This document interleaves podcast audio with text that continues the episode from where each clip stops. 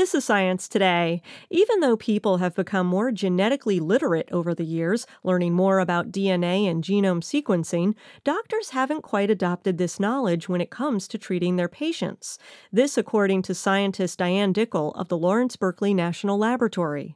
There does seem to be a lag between our genetic understanding and how that informs medical practice.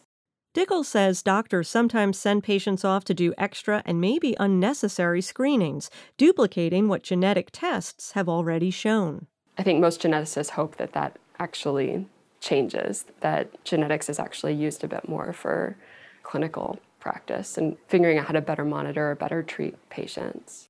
Dickel hopes that within a decade, genome sequencing will become an effective standard procedure that would test for diseases from cancer to heart problems to diabetes. For Science Today, I'm Larissa Brannon.